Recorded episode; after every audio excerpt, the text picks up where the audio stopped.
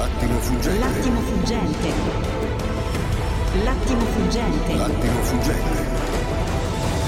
L'attimo fuggente. Con Luca Telese, dove la vita italiana viene analizzata, messa in discussione e a volte apprezzata.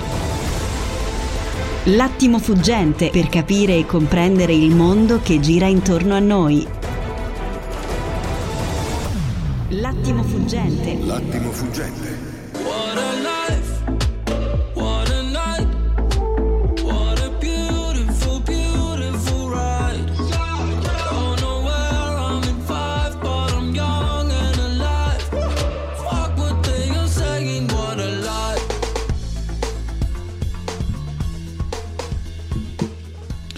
Buongiorno. Dunque, siamo sempre nell'incubo della guerra, una guerra che può durare ancora un mese e sembra che le botte dell'Oscar abbiano una sorta di ruolo catartico sull'Occidente. Sembra che il ceffone di Will Smith eh, ci possa riportare a una dimensione spensierata, leggera, la rissa glamour in cui ci si può distrarre, in cui si può sperare come una sorta di guerra che fanno altri. O almeno io così l'ho vista e, e poi ne parleremo perché ci sono due gialli oggi. Un giallo è quello su se sia giusto o meno, se accada per un caso oppure no, questa incredibile vicenda della rissa fra le star, se fosse concordato, se i comici ridessero prima o dopo e dunque siamo lì appassionati al dettaglio. Ma poi io vedo un'altra cosa importante, se volete, un tema che è quello del corpo delle star. In pochi giorni abbiamo avuto i dolori di Phil Collins, abbiamo avuto l'alopecia della moglie di Will Smith e il tumore di Fedez. Tutto viene raccontato in piazza. Ma poi, e poi abbiamo questo, abbiamo il veleno sulla delegazione.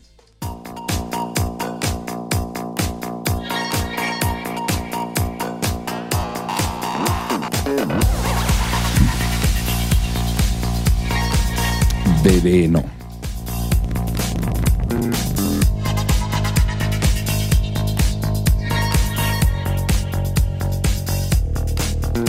E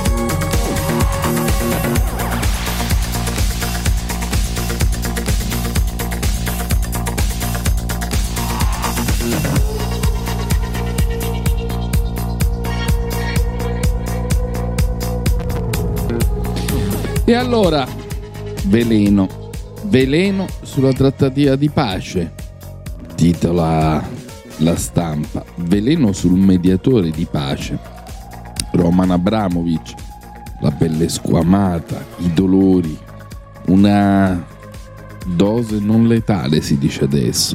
Ma perché è stato avvelenato Abramovic? Perché era uno dei mediatori? o perché era Abramovic? E soprattutto perché altri due con lui? E come mai è morto un terzo di quelli che erano al tavolo, un ucraino probabilmente ucciso dai suoi stessi compagni? Davvero è una guerra avvelenata perché nulla è più chiaro e tutto è possibile.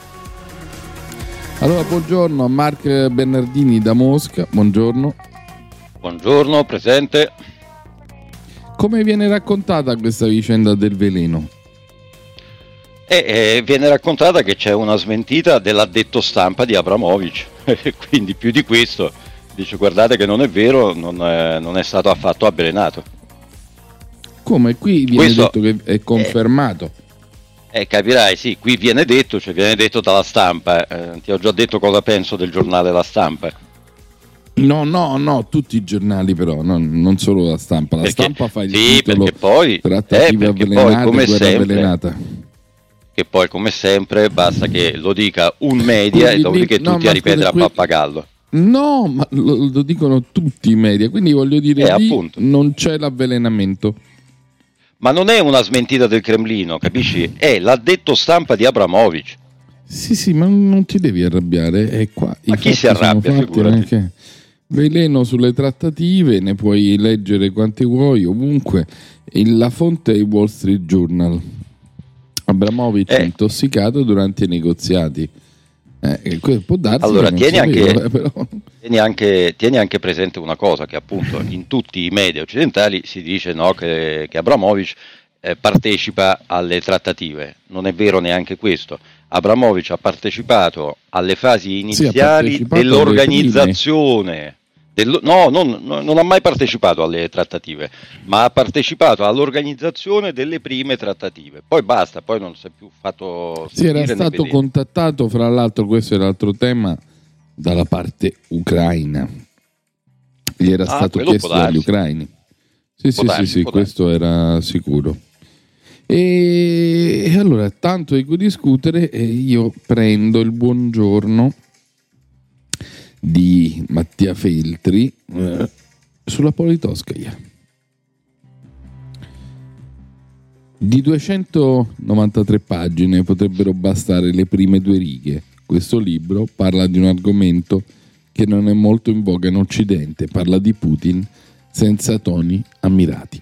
Se un giorno, scrive Mattia Feltri, finita la sconcia mattanza ucraina, vorremmo davvero indagare la nostra quota di responsabilità, bisogna partire dal libro di Anna Politkovskaya, La Russia di Putin, appena ristampato da Delphi in formato tascabile. Non mi dichiarerò innocente, scrive Mattia. Ho con me la prima edizione italiana che comprai nel 2005 e le giucchiai qua là senza particolare ardore. Il libro oggi fa venire i brividi, soprattutto pensando che la Politkovskaya sarebbe stata ammazzata l'anno dopo con quattro colpi di pistola, uno in testa, era il 7 ottobre del 2006. Putin festeggiava il suo compleanno. Se vuoi fare il giornalista in Russia, scriveva la Politkovskaya, devi essere totalmente servile a Putin, oppure ti aspetta una pallottola, il veleno, un processo o la morte. Così aveva detto la Politkovskaya poco tempo prima e nel suo libro c'era già tutto. La guerra a scopi interni, le armi chimiche, le torture ai prigionieri, i processi farsa, gli oppositori incarcerati, gli omicidi, le intimidazioni, la corruzione e il ladrocinio. Era stato scritto, in attesa delle presidenziali, che avrebbero incoronato Putin per la seconda volta e la Politkovskaya, scrive Mattia Feltri, capì che si andava verso un bagno di sangue. Non lo capirono i russi, che votarono Putin con apatia e rassegnazione, né tantomeno noi occidentali, a cominciare da Berlusconi, Blair, Schroeder, Chirac e Bush Jr., che salutarono la direzione con un coro di osanna.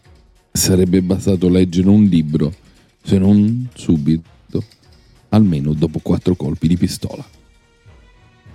E questo è il buongiorno di Mattia Feltri sulla stampa e il grande tema, vi ho detto, è questo giallo dell'avvelenamento. Avete sentito Mark Bernardini che vi dà la versione di una smentita, ma siccome eh, la domanda c'è eh, il veleno, se quanto, quando, quanto scrive i Wall Street i giornali occidentali di conseguenza, avrebbe colpito ben tre della delegazione, Abramovic e altri due, Ecco qui che eh, la domanda sul personaggio ritorna attuale. Allora io leggo a questo punto sempre alla stampa il ritratto di Francesca Sforza di che cosa ci facesse Abramovic, il più grande oligarca russo lì. Più che un profilo da mediatore, un medio profilo, quello di Roman Abramovic, agli occhi di Vladimir Putin. Non tanto per il patrimonio che con le sanzioni si è ridotto dagli oltre 10 miliardi di prima ai 7-8 attuali, secondo Forbes, insomma è finito in miseria, quanto per la collocazione. Non è mai stato dalla parte dei fedelissimi al Cremlino, come il fondatore della banca Tinkov o il presidente di Novatex Mikkelson, ma è sempre riuscito a, passare, a non passare dalla parte dei traditori come Mikhail Khodorkovsky o Boris Berezovsky, i londinesi, quelli scrive la stampa che nella transizione dell'epoca Yeltsin al nuovo corso hanno perso la ricchezza, la libertà e nel caso di Berezovsky hanno perso anche la vita. Abramovic invece da questo punto di vista è stato più abile, riuscendo a mantenere un legame con il Cremlino nei momenti chiave, mostrandosi leale anche se mai troppo convinto, organico e riluttante al tempo stesso. Una posizione tenuta anche all'alba del negoziato fra Russia e Ucraina, dove ha ricevuto un mandato esplicito del presidente Zelensky che gli ha peraltro chiesto di eh, poter operare sul tavolo del primo negoziato. Joe Biden ritardò le sanzioni USA nei confronti di Abramovic per non ostacolare il compito di mediatore e il via libera di Putin ci fu perché partecipasse ai negoziati. Ho preso parte alla fase iniziale, aveva precisato il portavoce, ha preso parte eh, il portavoce del Cremlino Peshkov. La sua presenza nei primi round degli incontri in Bielorussia non si è rivelata centrale. Il suo livello di interazione è paragonabile a quello avuto dall'ex cancelliere tedesco Gerhard Schröder, che tra l'altro ha incontrato all'inizio del mese per poi uscire dalla scena principale. L'unico, l'uno tornato ai privilegi dell'essere libro paga della Russia del petrolio, l'altro rimbalzando fra incontri e mezze dichiarazioni, mezze strette di mano, fino all'infausta giornata del 5 marzo, dove, secondo le informazioni del pool investigativo Bellingat, sarebbe stato avvelenato in modo non letale, ma qualcuno dei presenti ha smentito e anche Zelensky ha detto di non saperne nulla.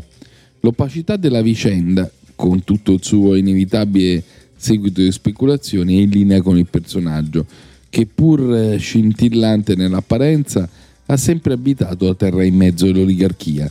55 anni, di origine ebraica come Zelensky, inserito nel circolo degli yeltsiniani come Putin, cominciò la sua avventura vendendo eh, paperelle di gomma nel suo appartamento di Mosca per poi passare a una fabbrica di bambole insieme alla sua prima moglie Olga, da cui divorzia nel 90, ed erano gli anni in cui aveva conosciuto Berezovsky che lo trovava affascinante, lo invitava spesso a bordo del suo yacht e gli aprì le porte del grande business. Nessuno dei due all'epoca poteva prevedere che quell'amicizia sarebbe finita rovinosamente davanti a un tribunale di Londra molti anni dopo. Non sono io e Putin, pare dicesse sempre Abramovic quando doveva portare a termine una missione di affari che avrebbe lasciato a terra morti e feriti. Ma anche Putin, che pure lo ha sempre tenuto al guinzaglio, non ha mai provato per lui una grande simpatia. Non gli piaceva quel gusto eccessivo per la bella vita, gli innamoramenti, la passione per l'arte con la sua terza moglie Dasha Zukova, inaugurò nei primi anni 2000 un faraonico centro di arte contemporanea in un ex garage moscovita, oggi miserabilmente tornato alla precedente destinazione d'uso. E soprattutto non gli piacque a Putin l'acquisto del Chelsea, tanto che il presidente lo obbligò in cambio di quei dispendiosi passatempi a occuparsi della Chukotka, smarrita regione siberiana in cui Abramovic è stato governatore fino al 2008 che raggiungeva sempre piuttosto malvolentieri.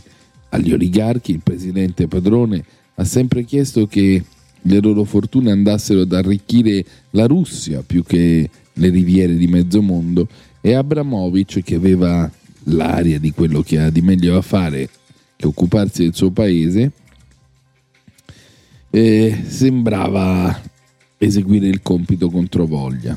In Ciukovka, tuttavia, lo ricordano con affetto, ha aperto scuola e dato lavoro, ha costruito persino un aeroporto con i voli diretti per Chelsea. In un'intervista al Financial Times del 2003, il giovane Roman disse di aver conosciuto Yeltsin solo una volta quando già non era più presidente e disse non ho particolari rapporti con Putin. Su una cosa però sembrava sincero, mi piace vivere qui, in Inghilterra, ci si sente a proprio agio e non si ha mai l'impressione di essere osservati. Com'è questo ritratto di Francesca Sforza? A me pare bello, no? abbastanza equilibrato anche se ovviamente ci sono una serie di imprecisioni perché per esempio vorrei sentire eh, se Abramovic adesso eh, può, può affermare che in Inghilterra si sente non osservato Beh, è sotto sanzioni, questo era prima Eh, delle sanzioni. poco. Sì, Eh, sì. no, è un'intervista Ma, di eh, vent'anni fa. storia sì, sì, infatti, ma questa storia di questo rapporto di non amore e non odio con Putin è vera? Ma questo bisognerebbe chiederlo a loro, insomma, io non sono nelle loro teste. Mm. Eh, voglio dire, eh, adesso dico una banalità che gli amori vanno e vengono, eh, però effettivamente cioè, non è che Putin debba per forza intrattenere o Ma dov'è la Ciukovka? La Ciukotka, guarda, eh, allora, è l'estremo Era oriente curioso russo. anche farlo, Sì, sì, sì, farlo no, lo governatore capisco. della Ciukovka. E questo non è, che, non è che ha fatto governatore di Mosca, Guarda, è eh, una, una andato in penisola, Molise. È una penisola eh, adiacente a un'altra. No, ascoltami, Eh. ascoltami. È una È come se uno avesse preso. Silvio eh, vabbè. Berlusconi e l'avesse mandato a fare il governatore del Molise. Ecco, questo l'hai già detto. Adesso, adesso io ti, ti rispondo alla tua domanda, Sì. se me lo fai dire. Sì. La eh, Chukotka è una penisola adiacente a un'altra regione, che è quella praticamente che confina con l'Alaska, e che in Italia conoscono tutti perché giocavano a, ri- a risico, allora, che, che è la Kamchatka. La Kamchatka tutti- era Ecco, fondamentale bravo. strategicamente. Vedi, vedi, sì, soprattutto a risico. E infatti gli italiani la chiamavano tutti Kamchatka perché non riuscivano a pronunciarla. Ecco, eh, la Chukotka è adiacente a quella regione lì. Mm. Ma perché l'ha spedito là? Qua? Guarda, è curioso. perché andava eh, comunque eh, rimessa in sesto una delle tante regioni, ma anche, appunto, hai, hai ragione, strategica perché è a due passi dall'Alaska. Cioè, ricordiamoci che la Russia, appunto, a, a ovest confina con l'Unione Europea, ma a est confina con gli Stati Uniti. Adesso, sempre dalla stampa che oggi è ricca di cose, ti darò eh, una sorpresa perché è, è circolato un video qui in Italia lo abbiamo visto in televisione addirittura portato da un ospite che avremo fra poco Alberto Fazzolo nella puntata ai Giletti un video in cui si vedono tre soldati russi eh, ostaggio del battaglione Azov. Eh, questi soldati sembrano catturati, sono in nessuna condizione di aggredire gli uomini che li tengono eh, iniziano a girare intorno a questi soldati e poi sparano, ne colpiscono uno, lo buttano a terra, poi sparano un altro al ginocchio e lo fanno cadere per terra, poi sparano un altro all'addome e lo fanno cadere, poi addirittura sparano un altro alla schiena e così li tengono tutti a terra. Ebbene, oggi il titolo di questo grande articolone di Chirico, di Domenico Chirico sulla stampa, è Quirico, anzi diciamolo giustamente, è, è i soldati russi gambizzati e la malvagità dei buoni. La guerra, secondo le regole, non esiste, la crudeltà è anche in chi difende, la differenza si vede dopo, le dittature premiano, le democrazie puniscono e dunque Domenico Quirico sostiene che questo video, di cui l'attribuzione non è ancora 100 al 100%, ma sia giustamente, sostiene, la testimonianza di una barbarie. E vi leggo solo l'attacco perché ovviamente qui ha fatto molto scalpore. Si è visto da voi, Mark? Sì, sì, sì, sì, no, come no, eh, se ne è discusso anche molto perché è una roba barbara, appunto. Eh, È una cosa folle proprio perché eh, esistono tutta una serie di convenzioni, lo sappiamo, no, sui, sui prigionieri di guerra. Eh, ti posso anche aggiungere che eh, adesso in, de- in una delle palazzine di Mariupol eh, liberate hanno trovato invece i cadaveri di vari civili a cui prima di essere giustiziati eh, col coltello gli sono state incise le svastiche sul corpo, cioè tagliando la pelle. Sono delle cose da... non voglio dire da animali perché gli animali non farebbero mai una roba del genere, non so neanche come definirlo.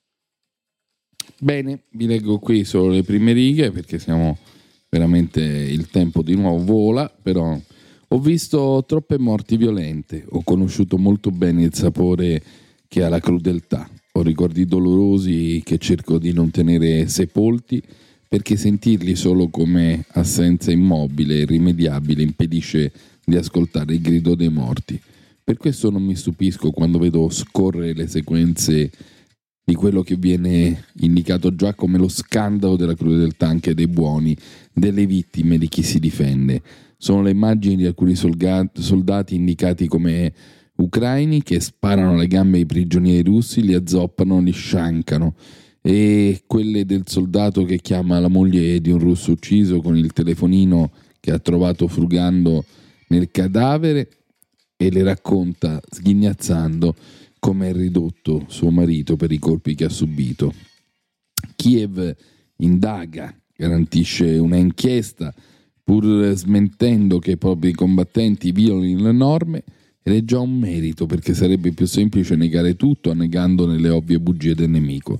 Se fossero confermate come autentiche, non sarebbero per me che la conferma della malvagità perversa della guerra, che non risparmia nessuno, mitizza i guerrieri, giustifica i loro eccessi anche con il pretesto dell'autodifesa. Mi sembra una condanna molto netta e guardando quelle immagini tremende, una condanna che non si può che sottoscrivere. Ci fermiamo per il notiziario e torniamo in questa giornata, la giornata del veleno.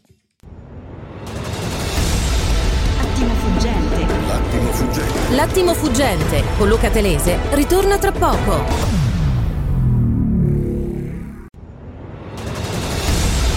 Attimo fuggente. L'attimo fuggente. L'attimo fuggente con Luca Telese. E rieccoci a discutere qui con tante notizie, ovviamente non solo di guerra, c'è molto di cui parlare fuori, finalmente qualche altra notizia che affiora sulle pagine, una diciamola subita, così godiamo, santo Dio. Dai, la cazzo di curva del Covid si sta affievolendo. Ah, ah, siamo sul plateau. Uh, finalmente. Ma vi rendete conto? Almeno il Covid ha finito di rompere i coglioni, almeno per questa stagione. Se poi non susciteranno o non arriveranno follie, i contagi sono nettamente in calo e eh, sui ricoveri eh, di 10 regioni c'è il segno meno e tutto cala, tutto scende, la pandemia scema, il tasso RT si abbassa, le terapie intensive gravi si abbassano, i ricoveri gravi si abbassano e a Torino viene arrestato il medico dei certificati falsi. Ah! E come mi dispiace. Pensate, era morto anche un suo paziente che aveva fatto a cui lui aveva fatto il falso certificato, era morto. Pensate, a roba da matti. Allora, vi dicevo questo, diciamo, una finestra, no? un momento di liberazione, però eh, articoli che mi interessano. Viene ripreso al Wall Street Journal, ma io lo trovo sulla verità, i fortissimi dubbi sullo stato di Biden. Per gli americani è inadeguato, ci racconta Daniele Capezzone, il 71% degli statunitensi non lo ritengono in grado di affrontare la minaccia russa, è stato scaricato dai leader europei e eh, subisce l'attacco del quotidiano americano, le sue facoltà sono in inaffievolimento, si affidi ai consigli fuori della cerchia Dem e sembra addirittura che abbia bisogno di badanti. E caro Mark, qui però vedi la grandezza della stampa occidentale. Voglio vedere se usciva così un pezzo su Putin, eh? In Un Russia. pezzo del genere, un pezzo del genere su Putin sarebbe uscito tranquillamente se solo però fosse in quelle condizioni. Sì, sì, io lo voglio vedere questo articolo. Putin è rincoglionito Eh, e c'è guarda, bisogno delle badanti. eh, a, fi- guarda, a fine anni 90, quando c'era Yeltsin, che ormai era totalmente alcolizzato e rincoglionito, di articoli del genere ce n'erano a iosa, guarda. Nel 99 io me lo ricordo quanti, quanti articoli c'erano. Senti, però andando con ordine sulle cose che hai detto, vuoi che ti do i dati sul Covid in Russia?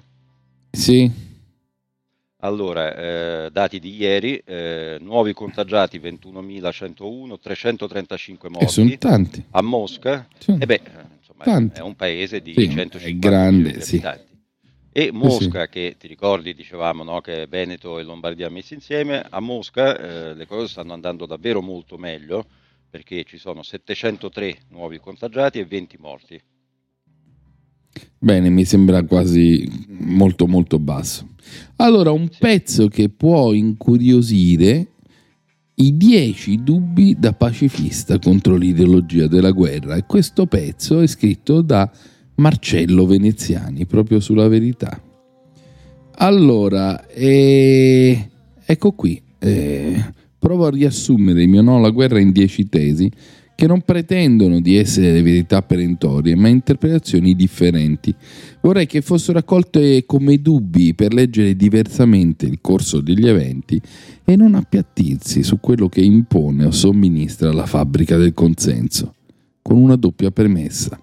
L'attacco russo all'Ucraina, dice Veneziani, va comunque condannato in modo netto.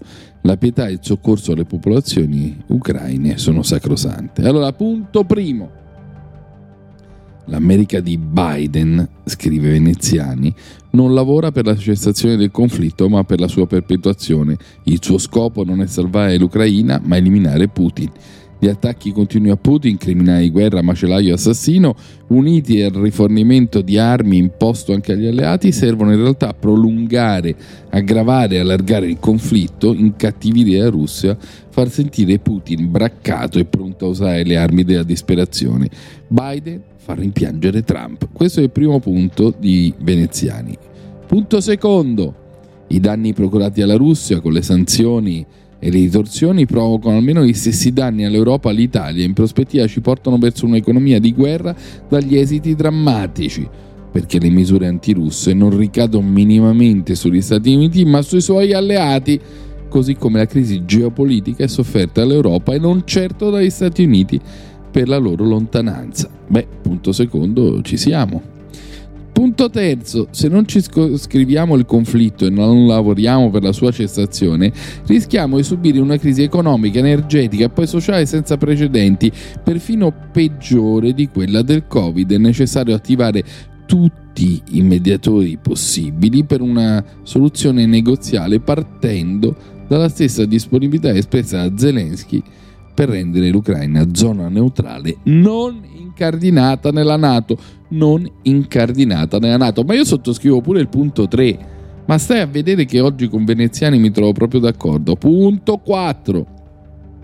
Il riarmo dell'Europa, la costituzione di un esercito europeo, l'aumento delle spese militari potrebbero anche essere una necessità, ma farlo alle dipendenze strategiche e militari della Nato e degli Stati Uniti sul loro input e in fondo con le loro finalità che non coincidono con gli interessi europei è una sciagurata follia. E sottoscrivo pure il punto 4. Punto quinto. Putin non minaccia l'Europa e l'Occidente, ma l'attacco all'Ucraina può avere due chiavi di lettura anche intrecciate. Nella peggiore delle ipotesi, Putin vuole ripristinare la grande Russia e l'Unione Sovietica, annettendosi l'Ucraina come del resto è stato negli ultimi tre secoli, ed è giusto ostacolare questo proposito. Nella migliore delle ipotesi, vuole impedire che l'Ucraina diventi spina nel fianco e base militare della Russia, punta- della Nato puntata contro la Russia. E su questo va intavolata la trattativa, ma in entrambi i casi il proposito di attaccare l'Europa non esiste. E qua bisogna discutere.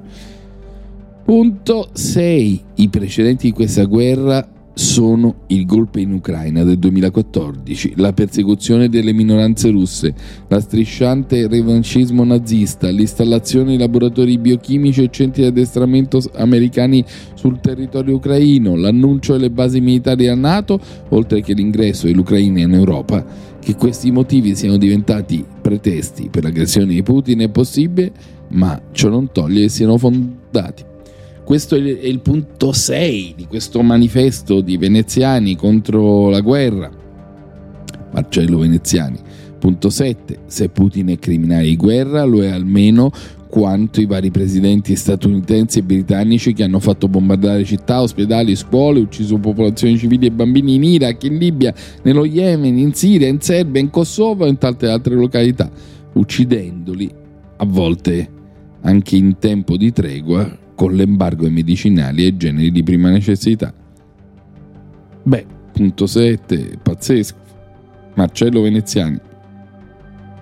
Punto 8. Lo spartiacque fra bene e male, secondo il metro americano, non è la democrazia, la libertà, la tutela dei diritti civili, ma la convenienza strategica. Gli americani non hanno alcuna remora di avere nella Nato il turco Erdogan, un autocrate come Putin e di avere come alleato l'Arabia Saudita i cui diritti civili eh, sono come dire, un esempio di libertà calpestata. Punto 9. I pericoli che minacciano l'Occidente sono quattro. L'espansione globale del, eh, dei cinesi, la conquista di interi continenti e l'esportazione del loro modello nel mondo, l'espansione demografica e migratoria dall'Islam in Occidente, il suicidio assistito dell'Occidente in preda annichilismo e perdita di vitalità, la volontà di onnipotenza degli Stati Uniti che con i Dem vogliono essere l'impero del bene, i gendarmi del mondo che decidono i diritti o gli stati canaglia sulla base dei loro interessi e anche questo è un punto 9 di veneziani, abbastanza intrigante. Punto 10. A differenza di alcuni partner europei che sono recalcitranti e critici verso gli imperativi di Biden, l'Italia di Draghi e dei Dem è il paese che più si è allineato ai falchi, auspica l'invio di nostre armi e soldati, l'eliminazione di Putin in quanto criminale di guerra, la gran cassa di TV e media nella loro ossessione monotematica come ai tempi della propaganda di guerra si è confusa e non ammette dissensi. Una linea che tradisce la tradizione politica di prudenza e trattativa che aveva caratterizzato l'Italia e la nostra Repubblica guidata da Moro, Andreotti e Craxi. Avere in tempo di guerra un alto commissario euroatlantico a Palazzo Chigi anziché un leader politico ci sta esponendo a questi effetti. Ecco, questi sono i motivi del nostro ragionato dissenso. Chi conclude che siamo filo Putin o è in malafede o è un perfetto cretino. Amiamo la verità siamo per l'Italia, per l'Europa e per un mondo equilibrato e pacifico. Marcello Veneziani, tutto da leggere oggi. Che ne dici, Mark? Ti ha, Eh, ti ha intrigato? più o, meno, più o meno mi suscita la stessa reazione che hai avuto te. Eh, cioè, tu l'hai espressa come ma guarda un po' mi ritrovo pienamente d'accordo per una volta tanto con Marcello Veneziani Eh, Eh, ma è io, difficile eh, trovare un punto eh, no, su no, cui non essere ti dico- d'accordo. E io ti dico mi dispiace tanto di essere d'accordo con Marcello Veneziani Perché sei ideologico, sei ideologico. certo ah sì, sì, ma Allora- io lo rivendico lo rivendico la logica delle idee Sì, sì, sì, vabbè, ora non, non godere troppo. Adesso eh, la cosa che mi colpisce è uno dei paradossi delle sanzioni ed è la storia di un super yacht, questa, questa è veramente bella, eh, che è stato eh, sequestrato in Italia. È uno yacht dell'oligarca russo Melnichenko, sappiamo chi è, boh, io manco so chi sia. anch'io Pensa- questo francamente io, già- io ero sicuro che mi parlassi di Usmanov ma invece no Melnichenko adesso vado a cercare perché- Menchenko non sai neanche chi è, che cavolo, ma proprio manco gli oligarchi, Marco.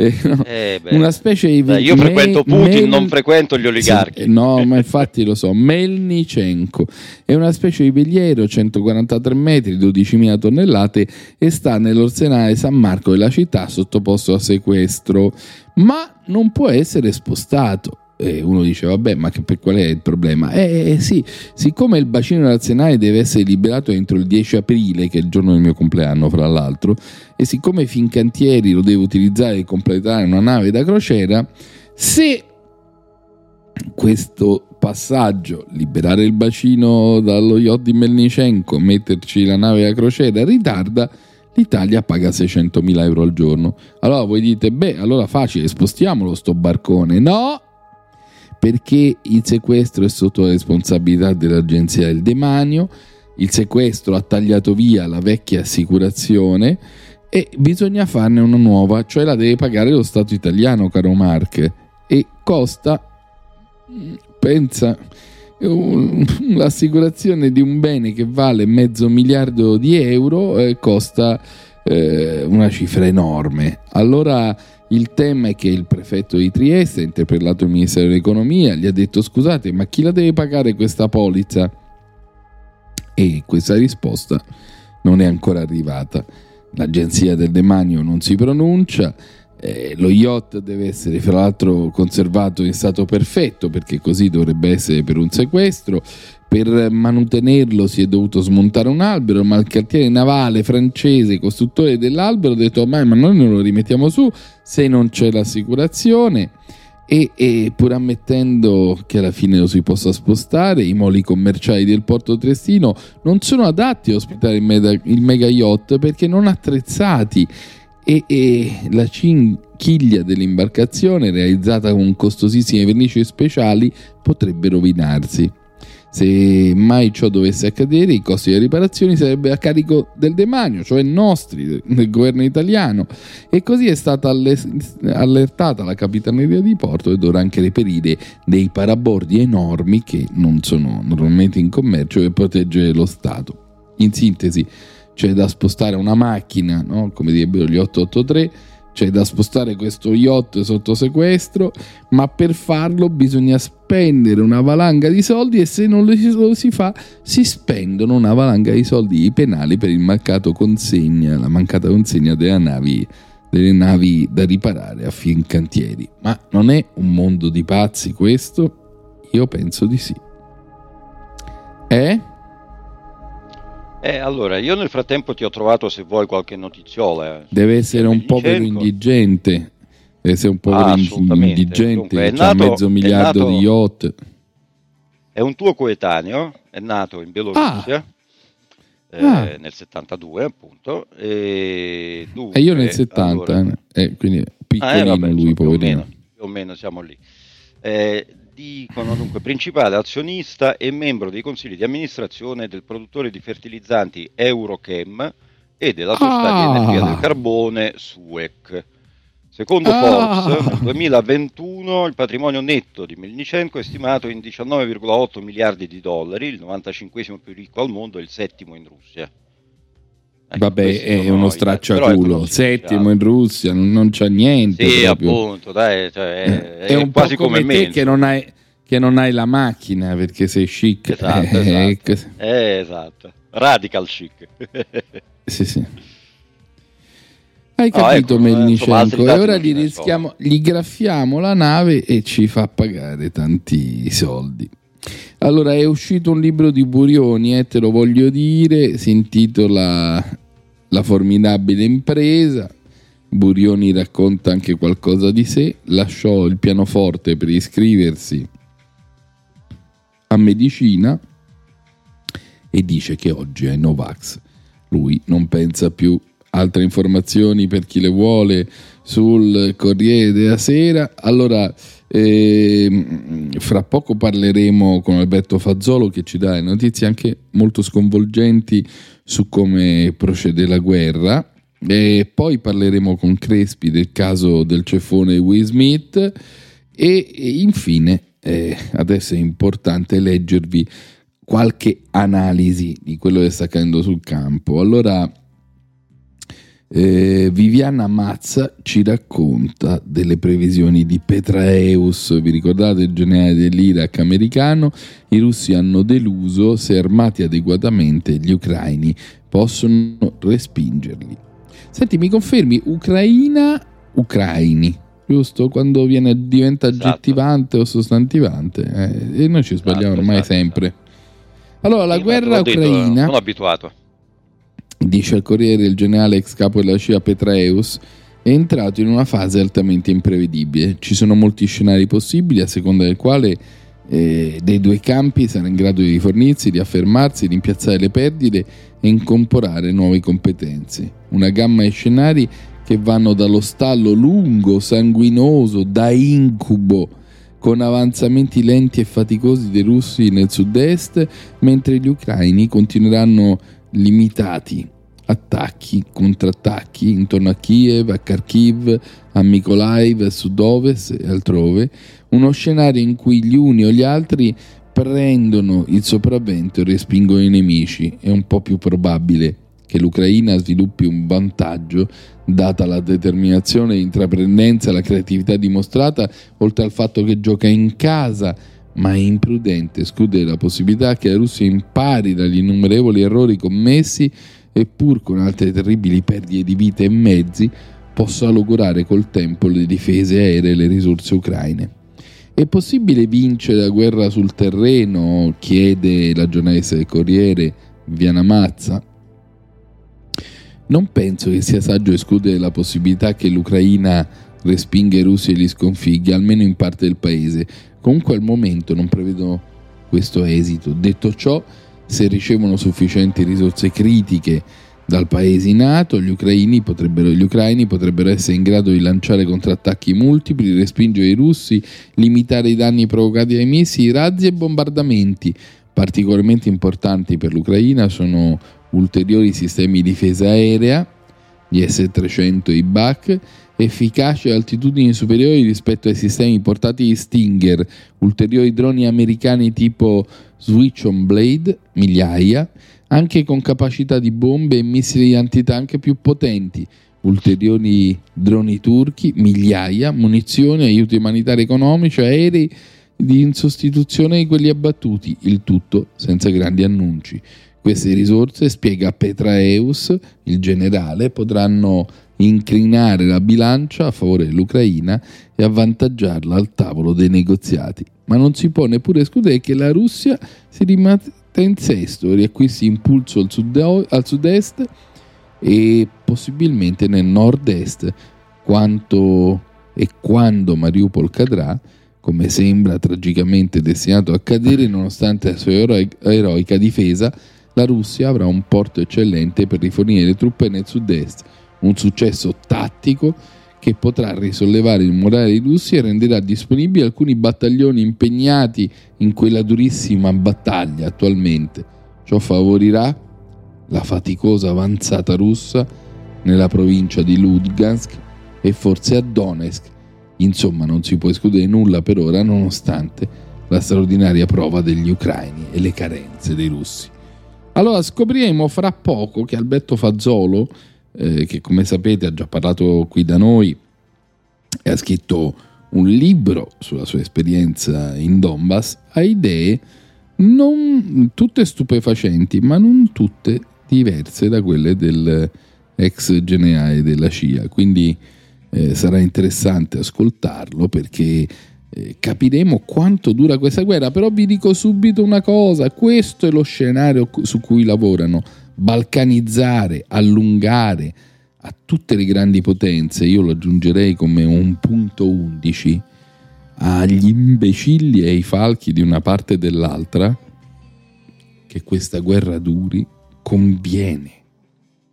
Vogliono che duri, vogliono che sia sanguinosa, vogliono che ci muoiano tante vite, che ci sia un saliscendi, che non sia chiusa, che diventi una piaga nel cuore dell'Europa che distrugge la stabilità di un intero continente.